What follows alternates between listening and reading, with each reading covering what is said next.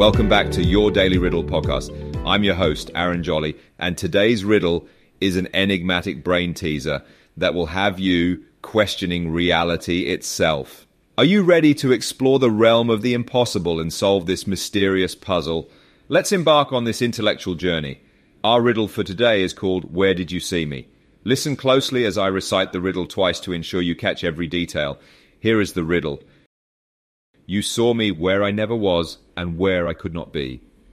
And yet within that very place my face you often see. And once more. You saw me where I never was and where I could not be.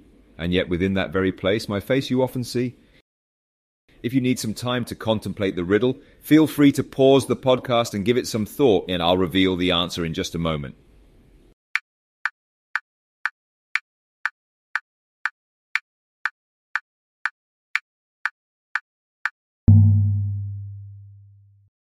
Did you solve this one? The answer to this enigmatic riddle is a reflection. The riddle describes something that you see in a place where it doesn't physically exist, yet its appearance is familiar.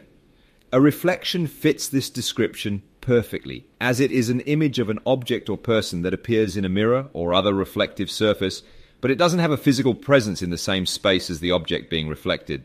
This riddle reminds us of the importance of self awareness and understanding the difference between perception and reality.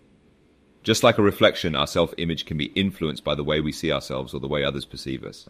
It's crucial to recognize that our true selves are more than just a reflection and that our actions, thoughts, and emotions define who we are.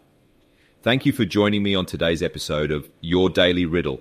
If you enjoyed this riddle, please subscribe and share it with other riddle enthusiasts. We'll see you tomorrow for another episode filled with enigmatic puzzles and enlightening insights. I'm Aaron Jolly, and until then, keep reflecting and keep riddling.